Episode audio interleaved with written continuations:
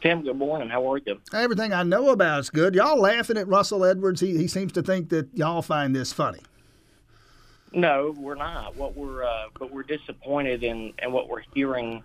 You know the the mis mistruths and the things that uh, uh, that we're hearing from some certain commissioners, and really they're hiding behind claiming that, for example, that we've diluted uh, minority voting strength and and and and and seven districts. That's what I heard Tim Denson say on your show uh, last week. But that's a lie, and and these folks are lying uh, about what what this what our proposal is. In fact, in the top five districts with number of uh, black voting age population, basically 18, 18 years and older, in the top five districts in our map, the uh, black voting strength is higher than in their top five districts. Compared to the ACC uh, current districts today, we've added two additional non-majority white districts. Uh, they've only added one. We've doubled what there is currently. We've added minority opportunities to be elected to these seats. And so, you know, I'm disappointed when these commissioners aren't telling the truth. You know, the reality is you've got a bunch of commissioners that all live together. I mean, right in five points, I think there's three of them, and that's not representative of the community. That what what we need is a, a, a commission that represents all of Athens, not just in town, not just a few parts of Athens, but actually make sure that our entire community is represented. And that's what we've done with our maps, while also again making sure we've added opportunities in districts where there's a majority non-white voters. There's four in our proposal. Again, currently in Athens, Clarke County, there's only two of those districts. And then the, the proposal from the commission only adds one. They go up to three, but we were able to add to go get us up to four. And again, in the top five districts, the numbers speak for themselves. I have them right in front of me.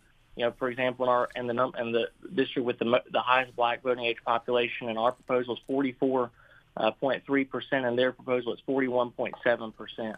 You know, in the second, it's 34.2 percent for us, 30 percent, 30.1 percent for their proposal. So in both those, it's three or four percent higher in our proposal. It's the same way on all top five districts. So these folks are just not telling the truth, and I'm sick and tired of it. So why then, though, the need to change the commission district numbers in such a way as to draw these folks out of an opportunity to run for reelection and, and to put the people in those districts now represented by them in a place where they don't get to choose again for another couple of years? Why change the numbers? Was it necessary to do that? Well, I, I'm not sure why they keep talking about the numbers. I know they keep saying, you yeah, the numbers which will – for example, if, you know, I, I think Russ Edwards basically said on your show yesterday he'd be fine with the map because I think people recognize it's more compact, has less deviation in population, keeps communities of interest together. He did say that. If we just if we switch switch the numbers, which clearly shows all they care about is protecting themselves. But if you switch those numbers, then you'd have a commissioner, District 10, live, you know, the current District 10 commissioner would not even live in his own district, and so that that that's not right. Um, and so that's that's what that's what they're proposing. All they want to do is protect themselves. They only care about protecting incumbents. We actually care about the community. The commissioner should live in their own district, and and you know, in two years, these folks have the opportunity to run again. Houston Gaines, State Representative Houston Gaines, with us. Other matters, the legislature in session. Governor Brian Kemp rolling out the budget blueprint yesterday. You folks in the House and Senate to get to work on that. Uh, the headline from the governor's speech the $1.6 billion in state tax refunds. How likely? What's the legislative appetite for this? I think there's a, good appetite for it. You know, these, uh, you know, unlike the federal government that just doesn't know how to balance the budget and they just print money that they're borrowing uh, from China, we're actually using this is this is taxpayers' money. We're returning money back to the taxpayer through a ta- uh, through through a tax return, two hundred fifty dollars to each individual, five hundred dollars to joint filers. And, and so I think that there will be a strong appetite for something like that. This is the the people's money that's being returned to them. Uh, again, unlike the federal government, that they're borrowing like heck.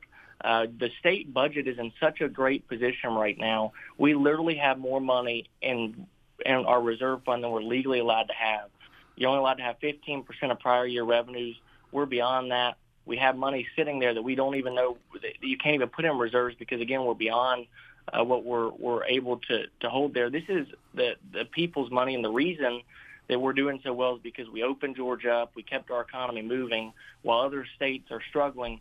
We're able to actually, you know, do a 1.6 billion dollar return to to individuals in the state while also cutting taxes, increasing investment in important areas. So we Georgia is in a great position, especially again as you can compare it to these states that have been closed down, shut down.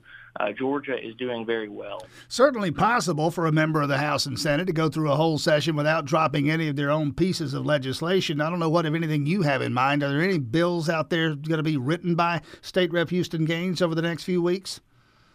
I think you'll see several proposals uh, from me, uh, and, Tim will be rolling those out over the next several weeks. Obviously, we just started the legislative session, but I do have several things. Yeah, in particular, public safety. You know, we're seeing, uh, you know, last year, as you, as you know, last year I passed legislation to ensure that local governments can't defund the police. Uh, but we have more work to do, you know, on public safety. Uh, there's also a host of other issues that we'll be involved with, you know, in the budget, making sure we invest in mental health, uh, obviously, we've already talked about some of the, the, the budget and taxes issues, but there's a lot of things that certainly we'll be working on, and I'm excited to share that and look forward to coming back on and giving you an update in a few weeks. Uh, State Rep Houston Gaines uh, telling me off the air a moment ago before we got on the air here a, a particular event from earlier this week. He described this is exact words here. This is exactly how he described it. Quote: "The best night of my life." Houston Gaines. You were well, up, up there in Indianapolis for that thing. Well, it, it, uh, you know, I mean, I've been waiting my whole. I, I haven't missed a home football game. I think about 15 years, and you know, I used to go to every game with Coach Dan Magill, and uh, you know, he taught me to be the the Georgia fan that I am, and uh, I know so many people have been waiting for for 40 uh, 40 plus years.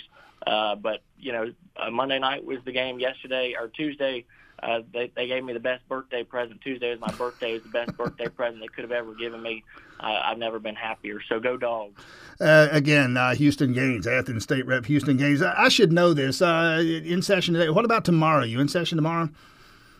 We are in session tomorrow. Next week is budget week, and then we'll. Uh, so next week we're technically not in session. We are here at the Capitol. They're working on the budget. Uh, get you know hearing joint uh, hearings with the Senate and then we'll return for regular session days that following week. State Rep Houston Gaines as the legislative session now underway. Thanks for your time this morning. Best of luck moving forward. Thanks so much, Tim.